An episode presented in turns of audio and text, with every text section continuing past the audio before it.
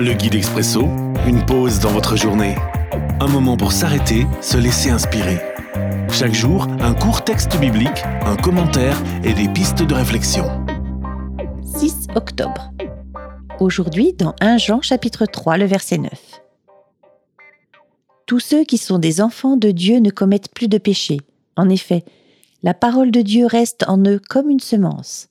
Ils ne peuvent plus commettre de péché parce qu'ils sont enfants de Dieu. Non aux mitigeurs. Une réflexion de Philippe Ribbe.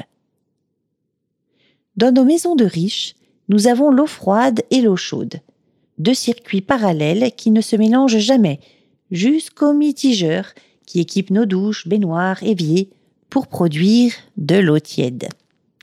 En devenant enfant de Dieu, l'Esprit active un réseau intérieur parallèle nommé entre autres « vie de Dieu en nous » ou « vie de l'Esprit ». Les pensées, les valeurs, les émotions et finalement les actes qui émanent de ce flux de vie en nous sont purs. Ils ne passent pas à côté de la cible. Ils n'enfantent aucun péché. Et puis, il y a le circuit de notre ego, de nos propres pensées, de nos ambitions et autres saletés du genre. N'ajoutons pas un mitigeur pour mélanger ces deux sources. Prière. Apprends-moi, Seigneur, à n'activer que le réseau de vie de l'Esprit que tu alimentes en moi.